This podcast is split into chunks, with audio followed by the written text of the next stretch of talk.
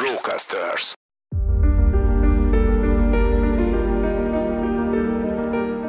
Érezted már, hogy többre vagy képes, mint amit most csinálsz?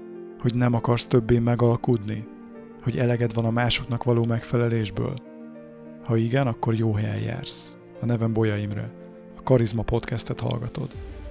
Célom, hogy rátalálja benned rejlő karizmára, hogy a legtöbbet tud kihozni az életedből. Magabiztosság, tudatosság, fejlődés. Kezdhetjük?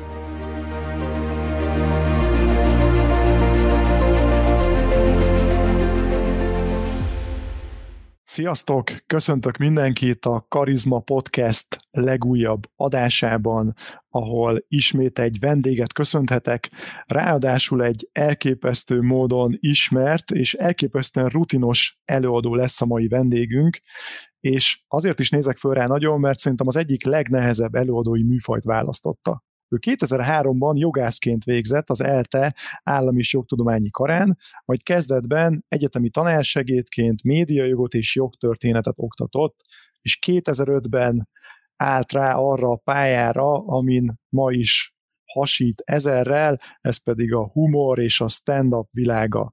A Duma Színház állandó tagja, de írt már mellette kabarét, tévésorozatot és regényt is. És most be is mutatom nektek a vendégemet, aki nem más, mint Kovács András Péter, karinti gyűrős humorista, a magyar stand-up egyik meghatározó alakja. András, nagyon örülök, hogy itt vagy velünk. Én is nagyon örülök, és nagyon köszönöm a meghívást, és így röviden összefoglaltad a biográfiámat, és nem tudom, hogy hanyadik mondatnál húzogatták ki az emberek sorban a nevüket a fejükből, hogy akkor nem Aráskó Eszter, jó, akkor nem is a hatházi, úgyhogy lehet, hogy közben valaki már fejben eljutott hozzám. És ha valaki nem jutott volna, azért segítünk neki még egy kis adalékkal, mégpedig azzal, hogy mi ugye már beszélgettünk egy nagyon jó jót pár évvel ezelőtt, amelynek eredménye lett egy könyv is, mégpedig a Karizma című könyv, amelyben a legkarizmatikusabb magyar előadókkal volt szerencsém beszélgetni, és hosszú keresgé...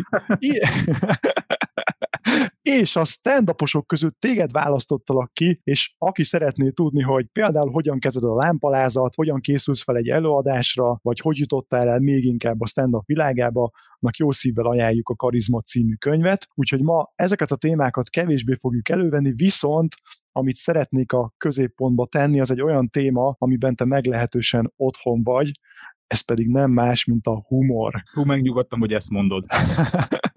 gyógyászatot. és ne, nem a szobafestés, és nem más lesz, de ki tudja, lehet, hogy abban is otthon vagy igen, igen. Pizzasütésben tudok még tanácsokat adni esetleg. Tényleg ezt láttam egy másik interjúban, hogy, hogy a pizzasütés. Az honnan jött egyébként, hogy gyorsan, azt hadd kérdezzem már meg. Hát ez, az egy csodálatos dolog. Nem tudom, hát voltak olasz ismerőseim már, nem tudom én, egyetem alatt volt itt egy-két Erasmusos olasz diák, akikkel így bele tudtam kóstolni az olasz kultúrába és gasztronómiába, tanultam olaszul, tehát ez így a kultúra mhm. mindig is közel állt hozzám, és semmi sem okozott akkora kihívás, mint a pizza. Tehát spagettit könnyű, sokkal könnyebb sütni Igen. szerintem egy jó bolonyai szószt, mint, mint egy ilyen igazán jó pizzatésztát összehozni, és mindig a nehezebb ellenállás irányába mozdulok el, úgyhogy e, ezt fanatikusan a fejembe vettem, hogy addig nem nyugszom, amíg nem tudok jó pizzát csinálni, és ez még mindig nem sikerül, de már eléggé jól közeledek a, a, a tökéleteshez. Most is épp fermentálódik a konyhapulton valami. a munkádban is megvan ez a tökéletességre törekvés? Igen. Amikor a, a színpadon vagy? Tökéletességre is, illetve ez a, amit már mondtam, ez a nehezebb irányba való elmozdulás, mm. tehát a, nehezebb, a nagyobb ellenállás felé. Néha beírom olcsó és egyszerű megoldásokkal, persze, de, de mindig szeretem azt, ha, ha valami kihívás, és nem jó választ igyekszek adni a dolgokra, hanem a legjobbat. Ami nagyon nagy macera, és még így se sikerül persze, de legalább törekszem hogy lehet humorban tökéletesnek lenni? Nekem ez a két dolog, hogy annyira nem tud összepárosodni, segíts ezt megérteni. Hát nem tudom, ez egy belső mércének kell megfelelni. Tehát a humor az, az nagyon-nagyon szubjektív, és nyilván ö, most a, a hallgatók közül is mindenkinek megvan a maga preferenciája ö, a magyar humoristák közül, nem feltétlenül mindenkinek én vagyok a kedvence, ö, de ha a saját belső mércém szerint ö, én megtettem a tőlem telhető lehető legjobbat, vagy a sok lehetséges poén közül a, a, a legjobbat tettem rá egy adott felvetésre, akkor én már nyugodt vagyok. Ami persze időről időre változik, és már most nem bírom visszahallgatni azt, amit két éve mondtam, de, de, de legalább az éppen aktuális belső mércém szerint törekszem. Pár éve vettem részt egy workshopodon, egyébként akkor találkoztunk először személyesen, és akkor mondtad azt, hogy a kommunikáció fűszere a humor. Ez egy nagyon szép metafor, engem nagyon megfogott. Mit jelent ma számodra a humor? Hú, ez nagyon-nagyon jó kérdés, annál is inkább, mert ez így folyamatosan, folyamatosan átíródik bennem. Most hónapokig itthon voltam, ugye ez a helyzet is olyan volt az elmúlt két évben, uh-huh. hogy vagy a gyerekekkel kellett itthon lenni, vagy, és én nagyon sokat magamban voltam, és nagyon sokat töprengtem, és a humor az inkább egyfajta ilyen oldásra szolgált nekem, hogy a különféle lelki problémáimon egy kicsit lazítsak, vagy a humor segítségével tudjam őket megfogalmazni, vagy feldolgozni, viszont az elmúlt hetek meg máshol se szóltak, mint hogy megállás nélkül jöttem, mentem a, a kis pajtásaimmal, a, a, a kollégáimmal, akiket nagyon kedvelek, és megállás nélkül egész nap hülyéskedtünk. És a, ott meg átalakult a, a humor, és, és nem a saját kis belső világon feldolgozásának az eszköze volt, hanem a többiekkel való kommunikációnak a, a többiekhez való legrövidebb út megtalálásának az eszköze volt. És talán, hogyha most kéne megfogalmaznom, hogy mi a humor, akkor ez. A, a humor szerintem a, a lehető legrövidebb út a másikhoz. Mi van azokkal az emberekkel, akik akik nem találják ezt az utat, vagy mondhatnám is, hogy nincs humorérzékük. Vannak ilyen emberek szerinted, vagy, vagy mindenkinek van valamilyen humorérzéke? Vannak, vannak, és nem is feltétlenül öm, csak a humorérzék hiánya a baj, azt nem olyan rég, ugye mi történeteket mesélünk, és abból élünk, Igen. hogy belekezdünk egy történetbe, és a néző szépen jön velünk a, a történet során, ezt úgy hívják, hogy utazik. De ez minden történet, ha mesélsz egy történetet, ha filmben mutatsz egy történetet, ha regényben leírsz egy történetet, akkor a te olvasód, néződ, a közönséged utazik. És így lelkileg, érzelmileg átadja magát a történetnek, és az utazás vége az, hogy valahogy megváltozik. Tehát meg tudsz neki tanítani a történeteddel valamit, amit, amit nem mondasz ki, mégis benne van a történetben, és sokkal jobban rögzül benne, mintha történet nélkül csak szárazon olvasnál az, az ismereteket. És nem csak a, a humor hiánya a probléma, hanem ez a fajta utazásra való képtelenség is. Hogyha valaki nem tud együtt jönni egy, egy történettel. És nekem vannak ilyen ismerőseim, amikor leülök nézni egy filmet, és én az első három percben így, így elmerülök a, a mhm. filmben. Most legutoljára a, az Apa című filmet láttam ami Anthony egy, hopkins hopkins igen, ami egy, ami egy szenilis, tehát az magáról a szenilitásról, erről az időskori demenciáról szól, és én itt teljesen el tudtam benne merülni, és akivel néztem, őről pedig éreztem ezt a teljes ilyen kívülállást és megdöbbenést, és úristen, hát azért ez durva, hát miért kell ezt nekem néznem? És, és ez a fajta utazásra képtelenség jellemzi szerintem azokat az embereket is, akik nem tudnak jó ízűen nevetni egy viccen. És ez nagyon rossz, mert rengeteg, rengeteg mindenből kimarad így az ember, és nagyon sok mindent, ez a legnagyobb veszteség, hogy nagyon sok mindent nem tud megtanulni ezek során, az utazások során. Ez egy nagyon szép arszpoetikád, Egyébként most gyorsan elmondom a hallgatóknak, hogy emiatt is téged választottalak a stand közül a, a könyvbe, mert hogy azt láttam rajtad már évek óta, hogy nem csak meg akarod nevettetni az embereket, hanem egyfajta változáson szeretnéd őket végigvinni, egyfajta transformáción, viszont ez is kiemelt téged így a, a magyar stand sorából, úgyhogy ezt nagyon jó, nagyon jó, hogy visszahallani ismét. Vissza a humorérzékhez, lehet valahogy fejleszteni, ha már nincs meg annyira? Tehát, hogy ú, én most fejleszteni akarom humorérzékem, ez egy ilyen veszett fejsze, vagy? Nem tudom, nem fogalmam sincs, ilyen, ilyen irányú kutatásokat nem végeztem, az viszont nekem általános tapasztalatom, hogyha egy készséget fejleszteni akarsz, akkor igazából nem arra a készségre kell ráfeküdni, hanem így komplet saját magadra. Tehát valószínűleg az, hogy, az, hogy jó ízűen fel tudják kacagni egy tréfán, és ne rögtön a, a gyanakvás ébredjen föl benned, hogy akkor most ki éppen kit akart hogyan megsérteni ezzel a viccel, ahhoz nem kifejezetten a humorérzéken kell dolgozni, hanem az egész élethez való hozzáállásodon. Úgyhogy, és az viszont meg nem csak a humorérzéket fogja fejleszteni, hanem sok minden mást is, viszont az hosszú-hosszú évek munkája. De nem tudom, most nem akarok ilyen, ilyen önsegítő guru lenni, vagy így ráülni erre a pozitív pszichológiás személyiségfejlesztős hullámra, de ha az ember egy kicsit gyúrja magát, foglalkozik magával, amihez az kell, rögtön azzal kezdődik, hogy két lépést hátralépjél, és saját magadat is elfogulatlanul tud nézni, és az igazság fontosabb legyen neked, mint saját magad, akkor az már egy tök jó kezdeti lépés, szerintem. még ha nem is akarsz pozitív pszichológia guru, guru lenni, hogyha mondjuk megnéznéd egy ilyen 2006-7-es stand-up felvételedet, akkor mit szólnál az akkori önmagadhoz? Hát nagyon fognám a fejem. Nagyon, most pont, pont reggel zuhanyzáskor jutott eszembe, át, nem vagyok saját magam múzeuma, és el is felejtem a korábbi anyagaimat, és ha bárki jön nekem valami kis utalással, azt általában nem értem. És pont ma reggel jutott az eszembe egy ilyen anyagom, hogy mennyire, mennyire szögetszerű volt, és mennyire nem is arról szólt, ami én vagyok, hanem inkább inkább, inkább arról szólt, hogy hogy próbálom eltalálni a közönség ízlését, vagy keresni a, a kegyeiket. Ez egy, ez, egy, ez egy érdekes dolog így visszanézve, hogy, mennyire a közönségnek rendeltem alá mindent, holott ők semmi másra nem voltak kíváncsiak, csak rám. Pont ezt az élményt vontam meg tőlük. A másik, hogy mennyit változott azóta a világ. Tehát most meghallgattam valaki fölrakta Facebookra a Humorfesztivál győztes számomat, ami így a szingliségről, meg a férfinő kapcsolatokról szól, és ahhoz is akkoriban sokkal uh, ilyen nyersebben, faragatlanabbul álltam, és nagyon sok mondatomat, ha ma mondanám el a színpadon, főleg ilyen ország, országos ismertséggel, azért az a mai, mai ilyen, nem is tudom, ilyen PC-re kihegyezett világban lehet, hogy sok feministánál kijutni a biztosítékot. És nyilván akkori, tehát akár, akár ilyen 12 éves kontextusban, vagy 15 éves kontextusban is, vagy 15 éves távlatban is, akkor abban a közegben, abban a világban semmi kirívó nem volt benne, de, de kiragadva a kontextusából és a, az akkori világból ma azért egészen máshogy hangzana. Úgyhogy én örülök is, ha mindenki jön velem, és ezek a régi anyagok így, így törlődnek a fejekből, ugyanúgy, hogy az enyémből is. Azt mondtad, hogy, hogy a karriered elején a, a közönség kegyeit kerested. Ma milyen célra lársz ki a, a színpadra? Ma nagyon igyekszem elsősorban olyan dolgokról beszélni, amik engem tényleg érdekelnek, és szívből érdekelnek, és és tényleg éppen bosszantanak, vagy, vagy aggódom rajtuk, vagy szomorkodom miattuk.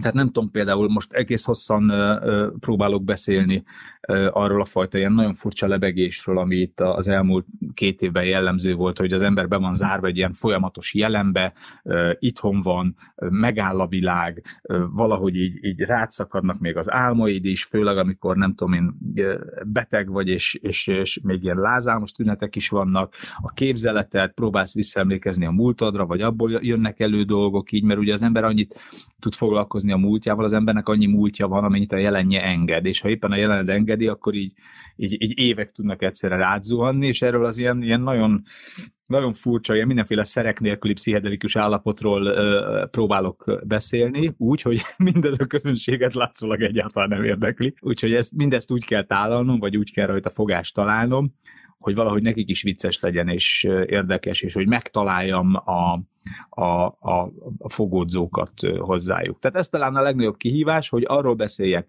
ami engem tényleg érdekel és foglalkoztat, de mégis úgy, hogy ők, ahogy már mondtam, tudjanak velem utazni. Tehát nem suhanhatok én ezerrel el a kis vonatommal, hanem le kell hozzájuk lassítanom, és kényelmes fotelokat kell beraknom, amiken ők utazhatnak velem. Egy másik beszélgetésedben hallottam, hogy nagyon sokat beszéltél a tempóról, hogy ennek az utazásnak milyen legyen a tempója. Hogyan szoktad belőni ezt a tempót?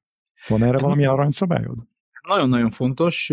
Mind a mai napig az egy, egyik kedvenc filmem, az Airplane című film, Leslie Nielsen életművének az egyik gyöngyszeme, ami egy ilyen repülőgép katasztrófa vígjáték, és Leslie Nielsen egy, egy utasként kavarodik az egészbe, Stamka István szinkronizálja, és ami lenyűgöző benne, hogy akkoriban nem siettek, még a vígjátékokkal sem, és hihetetlen jól el van találva a, a, a tempója. Tehát, hogy tudom, vannak benne ilyen, ilyen klasszikus idézetek, és ez Tanka István hangja Leslie Nielsen póker arcával brilliáns, hogy mikor fogunk tudni leszállni? Nem tudom. Satszolni tud? Hmm, kb. két óra múlva. Kb. két óra múlva tud satszolni. Ez kell ez az egy másodperc, ami, ami, amikor így leér benned az, hogy igen, még két tudunk leszállni, és közben valami egészen másra eh, kérdez rá, vagy egy ilyen másik idézet a, a filmben, hogy az, ezt az utast eh, azonnal kórházba kell vinnünk. Miért mi az? Egy ház betegeknek, de ez most mindegy.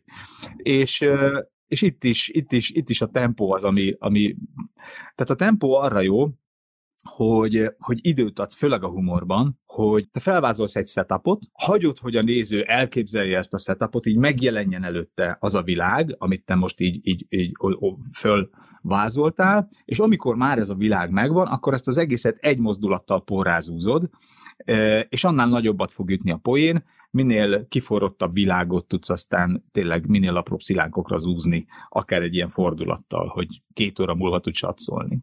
És erre jó, erre jó a tempó. Tehát tudni kell azt, hogy mikor gyorsíts, tudni kell azt, hogy mikor állj meg, érezned kell azt, hogy a nézők fejében hogy születik meg ez az egész, akár, akár még poén után is tarthatsz egy nagyon-nagyon-nagyon-nagyon hosszú csendet. Például a, a most futó estemben van egy ilyen vissza-visszatérő szál, hogy pont az utazás, hogy, hogy utazunk a családdal, tartunk Ceglédre, hogy elhozzunk egy, egy kiskutyát és mindig elkalandozom, állandóan elkalandozom, és egyszer van egy ilyen nagyon-nagyon brutális elkalandozás, amikor már azt fejtegetem, hogy, hogy de hogy, hogy, hogy Isten így büntete, hogy, hogy Covidot küld ránk, meg erdőtüzeket, meg hogy, hogy változott meg a veszélyérzet, mennyire más most ezek a közvetett, nem tapasztalható veszélyek, mit hoznak ki belőlünk a hüllőagyunkból, és hogy mi lesz majd, ha meghalunk, és, és nem tudom, és a végén van egy nagyon nagy csatorna, és egy nagyon nagy nevetés, és addig várok, amíg az utolsó kis kaca is el nem ül a színpadon, de ez egy ilyen, ez egy ilyen masszív 5-6 másodperc csend.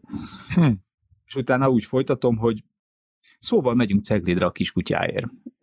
De ami megnyíljon egy nagy nevetés, mert nevet teljesen elvittem őket, teljesen elkalandoztak máshová, teljesen lehiggadták, várták, hogy innen hova megyünk tovább, és sehova visszaérünk ugyanoda, onnan elindultunk. Úgyhogy, Úgyhogy nagyon-nagyon fontos a tempó, és nem csak a gyorsítás, hanem a, a lassítás még inkább. És az a tapasztalatom, hogyha a közönség nem jön velem, akkor korábban igyekeztem belegyorsítani, hogy csak a következő poénig jussak el, azonnal biztos nevetni fognak. Á, ezen se nevetek, nem, akkor gyorsan eljutunk ahhoz, na az majd ott egy erős anyag lesz.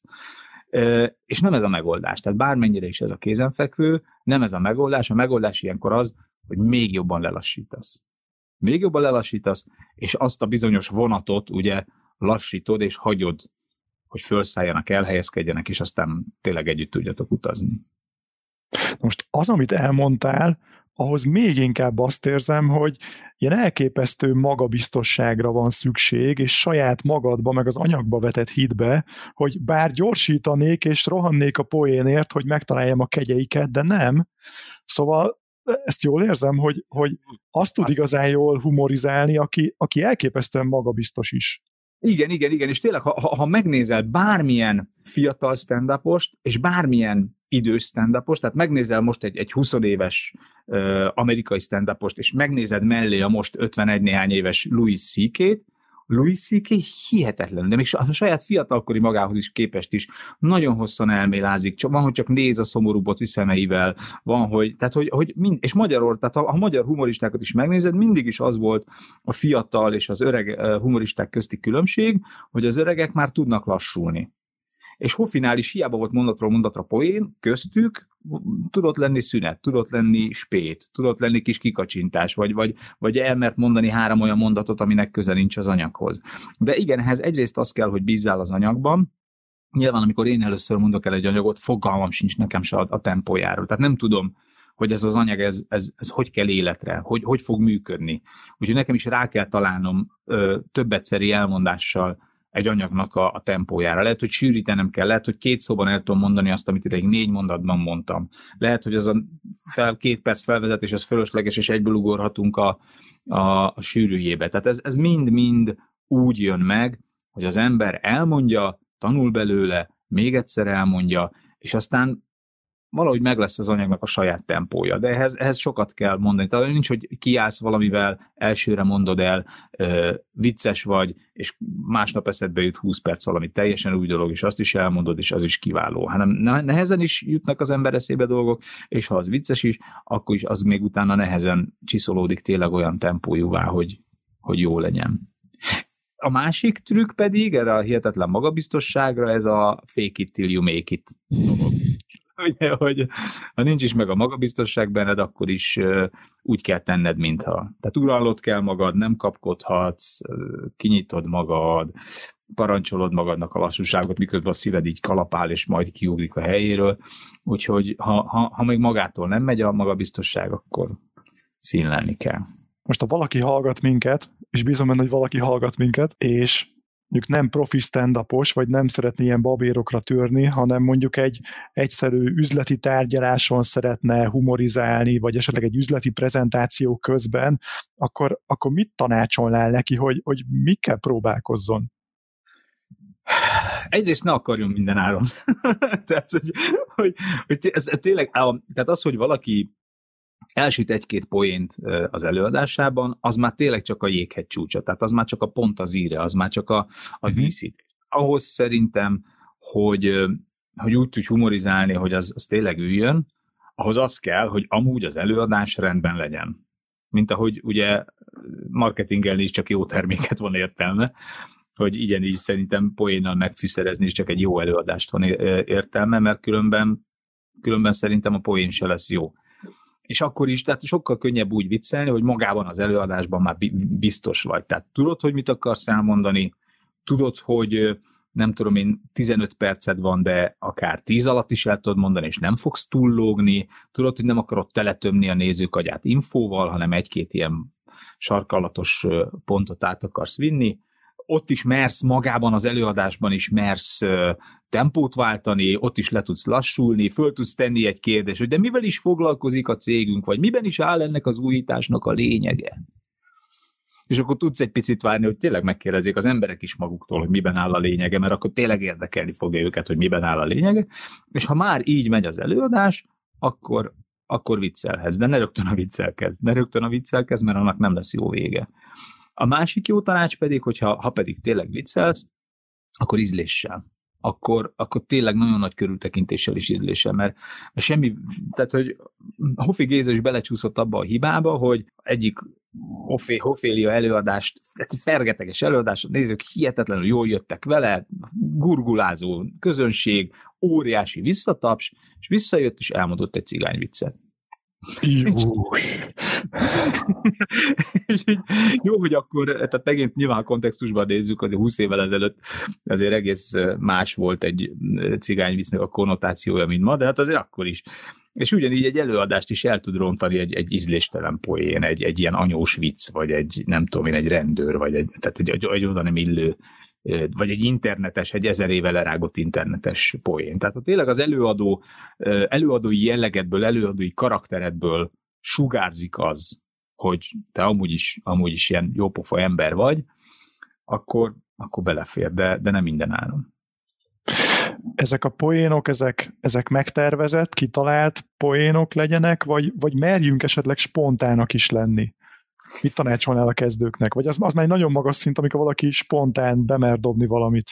Hát az már nagyon magas szint. Szerintem, szerintem a kollégákon próbáljátok ki előtte mindenképp. Tehát nyilván, ha valaki prezentálni megy, akkor egy munkahelyről megy prezentálni, tehát csak vannak beosztottjai vagy kollégái, akiken így finoman tesztelni tudja ezeket. És nyilván egész más közeg azért az is, hogy az ember ott a kávészíneden a, a kollégáival viccel, és akkor felbátorodik, hogy na én elég vicces vagyok ahhoz, hogy prezibe is elsüssem, de, de szerintem tényleg ne bízzuk a, a véletlenre az se baj, ha fixezünk, tehát nekünk is, mi, nekünk humoristáknak is, mi is másfél évig mondunk egy poént, tehát nem baj az, ha neked is elő-elő kerül újra egy poénod, amiről már tudod, hogy működik. És lehet, hogy a hallgatóságból ott ül öt ember, aki már hallotta, de ott ül száz másik, aki még nem, akkor na azzal az öt emberrel foglalkoz, mert az a száz másik, az, az nagyon jót fog rajta szórakozni. Ha az az öt ember meg fanyalog, hogy nem, múltkor is ezt mondta, akkor ők meg mondjanak jobban. Szintén tőle tanultam azt, hogy mitől nevetünk, ezt megosztod a hallgatókkal is? Nekem ez egy nagy felismerést hozott utána, hogy, hogy mi a nevetés biológiai háttere. Igen, ez, amit, amit már mondtam, hogy fölépítesz egy, egy, egy setupot, tehát fölvázolsz, kikristályosodik a nézők fejében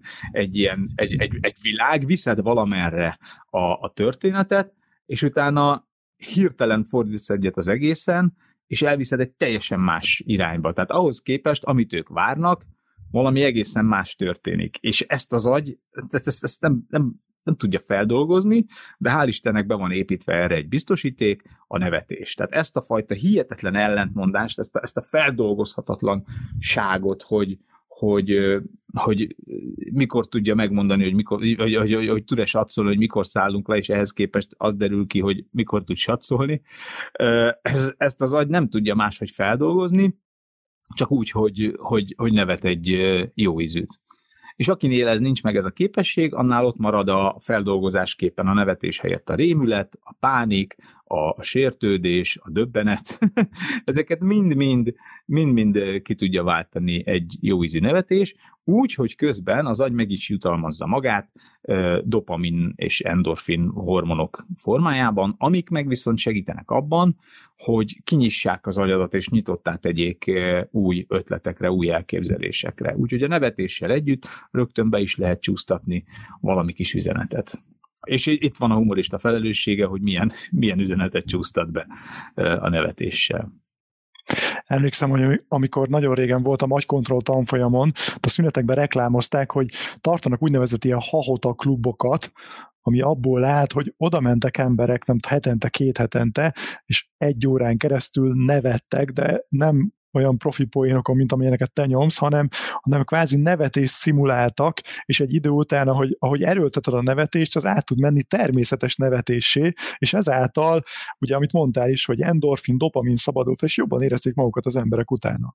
Igen, igen, igen, igen. Van ilyen, a nevetés ugyanúgy ragadós mint az ásítás. És az embernek elég csak visszaemlékezni a kamaszkorára, amikor 14-15 évesen elképesztő hülyeségeken tudtunk vihogni, és egy idő után már tényleg azon röhögtünk, eh, ahogy a másik röhög. És, és nekem is ilyen emlékeim, hogy, hogy, hogy, hogy könnyezve, sírva nevetünk evés közben a táborban az asztalnál, miközben gulyás levest próbálunk kanalazni kanállal, és a mellettem ülő barátom próbálja nekem elmagyarázni, hogy egy a, a, a kézfejemre esett egy nyálas kenyérmorzsa, de nem tudja kinyitni, vagy nem tud szavakat formálni, mert annyira röhög, viszont én észreveszem a gesztust, és röhögés közben beszippantom a kenyérmorzsát, mire ő még jobban röhög, mire én még jobban röhögök, és csak 15 perc múlva, amikor az az egész röhögés hullám lecsillapodik, akkor tudja szavakba önteni, hogy azt ő kötte ide.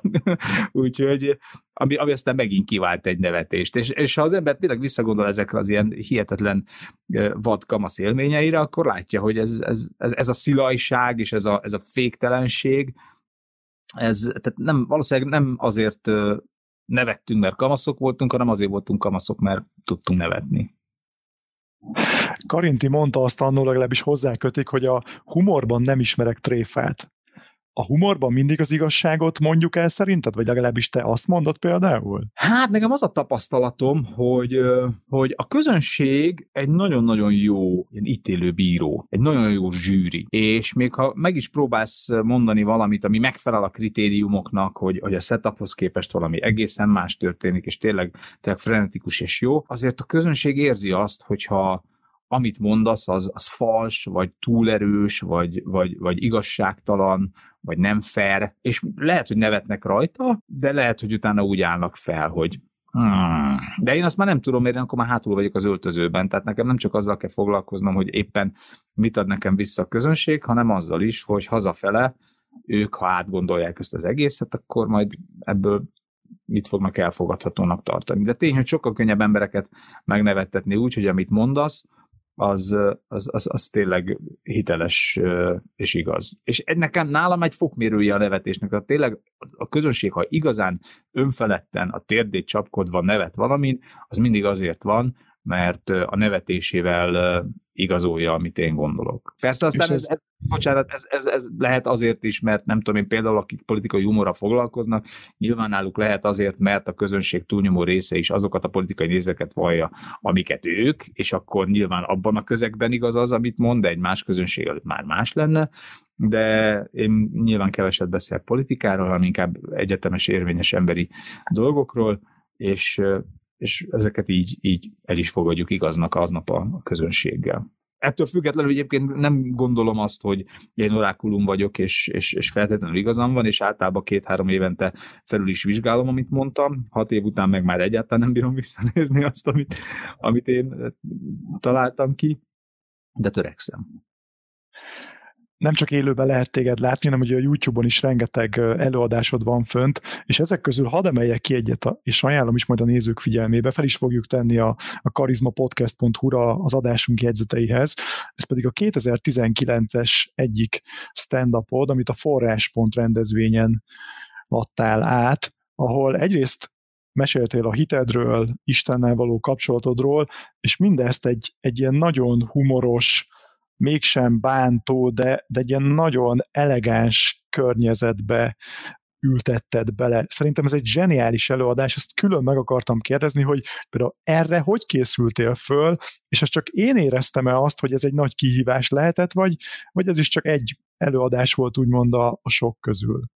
Nem, ez egy abszolút egyedi és rendkívüli dolog volt. Ugye én egyházi gimnáziumban érettségiztem, 16 éves koromban körülbelül egy évig masszívan egyházi pályára készültem, aztán ez változott, és azóta persze a, maga, tehát a, a, a, a hitem is változott, és teljesen, nem tudom én, új és sajátos irányt vett a lelki fejlődésem is. Nevezetesen így annyi történt, hogy nem csak azt fogadtam el, hogy én, nem tudom én, Isten gyermeke vagyok, hanem azt is, hogy húsvérember, és, és nekem ezekben az emberi dolgokban el kell merülnem ahhoz, hogy tudjak róluk a színpadon hitelesen beszélni. De ettől függetlenül felkértek engem erre a forráspont dologra, ahol 5000 fiatalnak kellett tanulságot tennem. Ez, ez a kifejezés, ez a keresztény kifejezés, erről tanúságtétel. És én már a szótól is írtózom, mert én tanúságtétel címén mindig ilyen, nem tudom én, ilyen geil, meg ilyen, ilyen frázisokba menekülő ilyen semmit mondó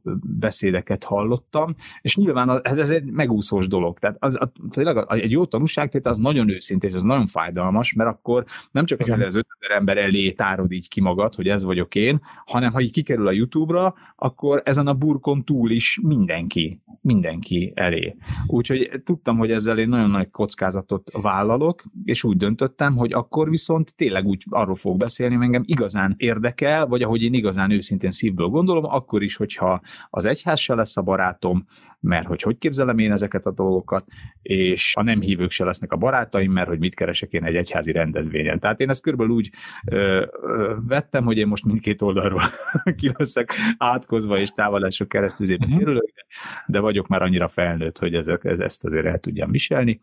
És kiálltam, elmondtam, nem tudom, hát úgy készültem rá, mint egy stand-upra leszámítva, hogy ezt nem lehet előtte sehol lepróbálni. Tehát az, az ott tényleg úgy, úgy sül el, egyszer és megismételhetetlenül, ahogy. És utána senki nem is jött oda engem visszaigazolni, senki nem mondta azt, hogy hú, ez jó volt, megveregették ott a helybe a vállamat, hogy köszönjük szépen a részvételt, maradjál még, nem tudom, mindenki el volt foglalva azzal, hogy pörögjön a, az a rendezvény, úgyhogy én szépen letöröltem a sminket az arcomról, odaadtam a technikusnak a, a mikrofont, és hazaballagtam, és utána csak két hét múlva jutottak el odájuk, hogy hogy tök jó volt, és aztán láttam interneten, hogy ez így kezdett szárnyra kapni, és emberek így megtalálták benne a maguk üzenetét, és volt még egy ilyen húzásom egyébként, egy anyautak nevű ilyen pécsi alapítvány keresett meg engem, hogy beszéljek már az apukáknak a kismamák nehézségeiről, és arról, hogy, hogy, hogy mi a helyzet, mire figyeljenek, és, és mit várjanak, és ez, ez is egy ilyen teljesen olyan dolog volt, hogy nem tudtam erre készülni, nem tudtam lepróbálni a szövegemet, hanem, hanem nettó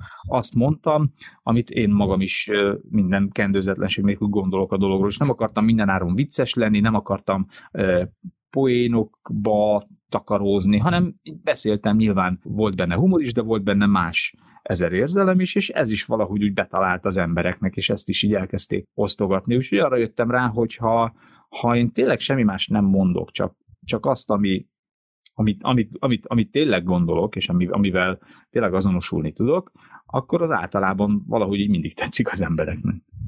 Még akkor is, ha nem feltétlenül könnyed, könycsapkodós, vagy könnyű törölgetős tércsapkodós anyag. Ezt az előadásodat is be fogjuk majd linkelni a, a weboldalra, hogy aki nem látta még, az mindenképp nézze meg. Megint látszik belőle, hogy, hogy milyen szintű humort képviselsz. Humorérzék egy fontos dolog van még a fejemben. Ugye beszéltünk arról, hogy hát van, akinek nincs, vagy, vagy ő másképp éli meg, nevetés helyett ugye kardjába dől, és, és frusztrálódik, és mindenféle egyebet él át.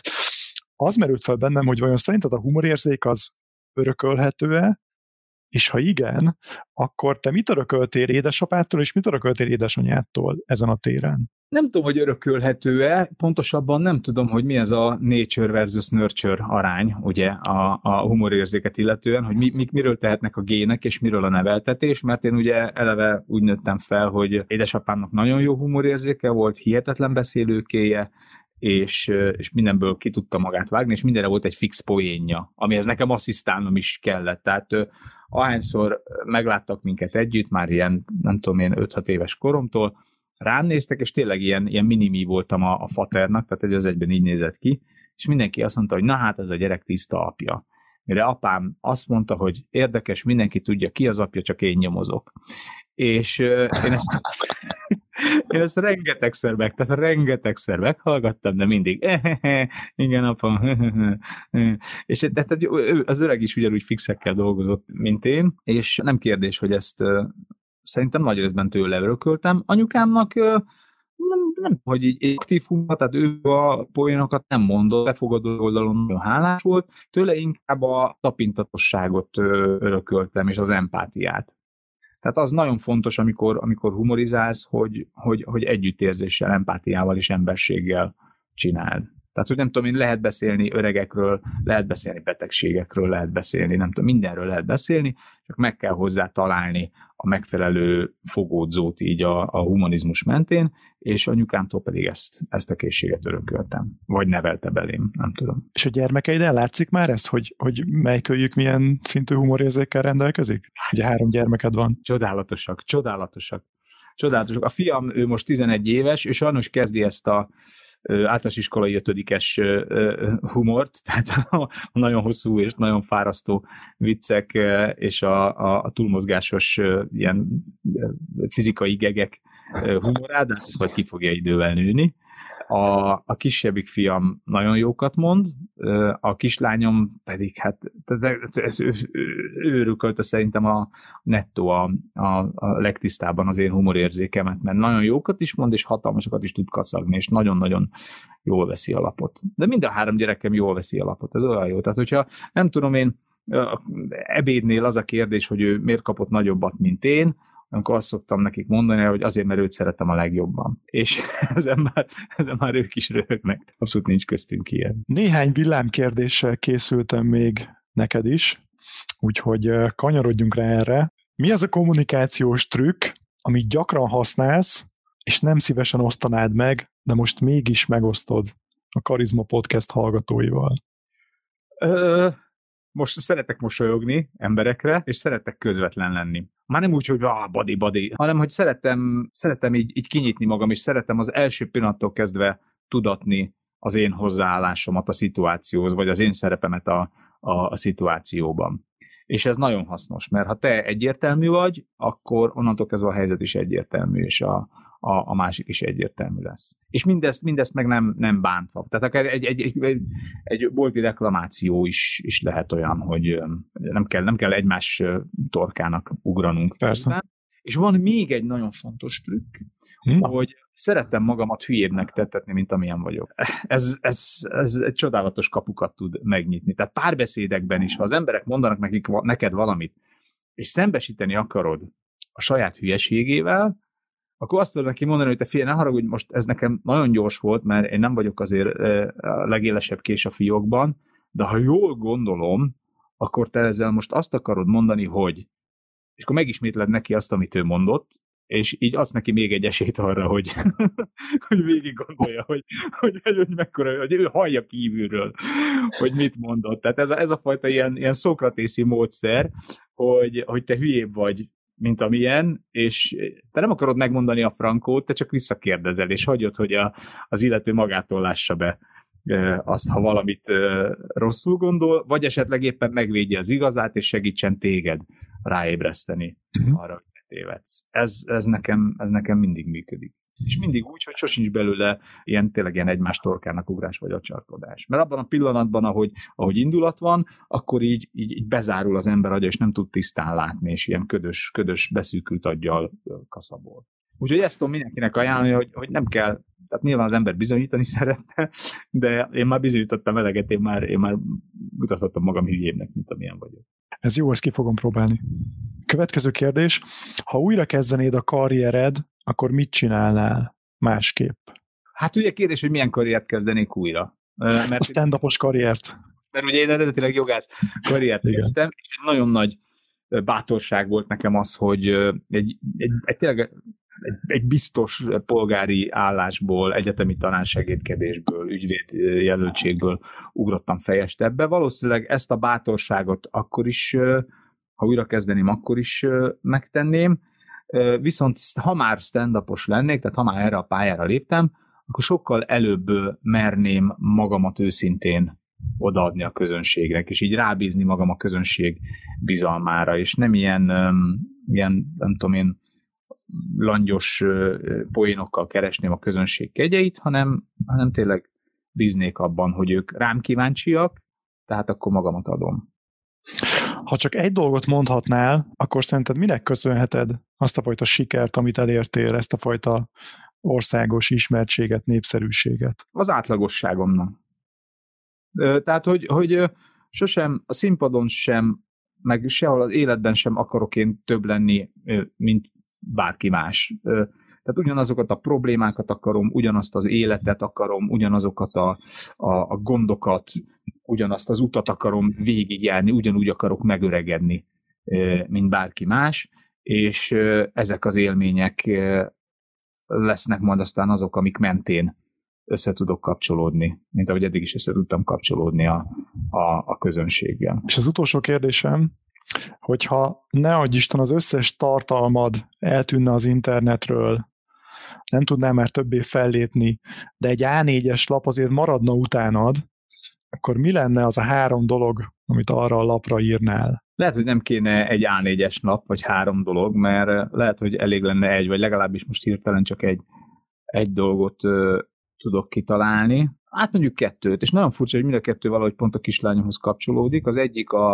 a Viharabiliben című estemnek a, a vége, ahol arról beszélek, hogy egyszer itt a, a konyhában, a rádióban ö, szólt egy dal, egy lassú dal, amit én nagyon szeretek, és akkor mondtam az akkor négy éves kislányomnak, hogy gyere, táncolunk. És akkor letérdeltem hozzá, elkezdtünk hajladozni, és éreztem a, a, a, a kis szívverését is, a kis szöszi buksiját odahajtott a vállamra, és ilyen kicsit utána dülöngélt, és, és engem így elárasztottak az érzelmek, és azt mondtam neki, hogy, hogy figyelj, tudom, mit megígérem, hogy az esküvődön erre a dalra fogok táncolni veled. És így, így, így kibontakozott a karomból, és rám nézett, és azt mondta, hogy meghívlak. Benne van minden, amit, amit én így képviselek, vagy gondolok. Ez nagyon szép. Köszönöm szépen. Van még benned valamilyen gondolat, ami kikívánkozik, amit mindenképp megosztanál? Rengeteg gondolat kívánkozik ki belőlem, de azokat majd a, a színpadon elmondom, úgyhogy jöjjön mindenki Duma színházba. Helyes, helyes.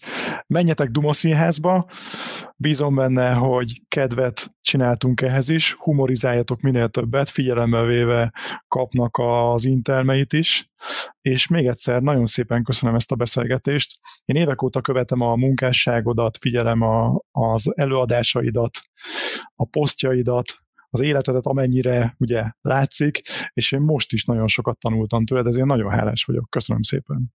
Köszönöm szépen, Imre. Mai adásban a humort vettük alaposan górcső alá, Kovács András Péter segítségével, és egy nagyon erős tanulság nekem az az, hogy igen, szükség van magabiztosságra a humorhoz, de ugye fake it till you make it, tehát az is működik, hogy úgy teszünk, mintha, és idővel szépen meg fog jönni ez a magabiztosság. Úgyhogy ha tetszett ez az adás, akkor értékeljétek Spotify-on, Apple Podcast-en, ha YouTube-on nézted, vagy hallgattad, akkor iratkozz föl, lájkold be, és kommentbe írd meg, hogy mi a legerősebb gondolat, amit hazaviszel ebből a mai alkalomból. És hogyha további gondolatokra vagy kíváncsi, akkor egyrészt András előadásait mindenképp látogassátok, másrészt pedig a, a Karizma könyvben ott nem a humort vettük annyira a górcsa alá, hanem András karizmáját, a fellépését, a magabiztosságait elemeztük ki, és ott is rengeteg trükköt és titkot árult el. Nagyon örülök, hogy itt voltatok, itt voltál velünk, találkozunk a következő adásban, addig is a legjobbakat kívánom neked. Szia!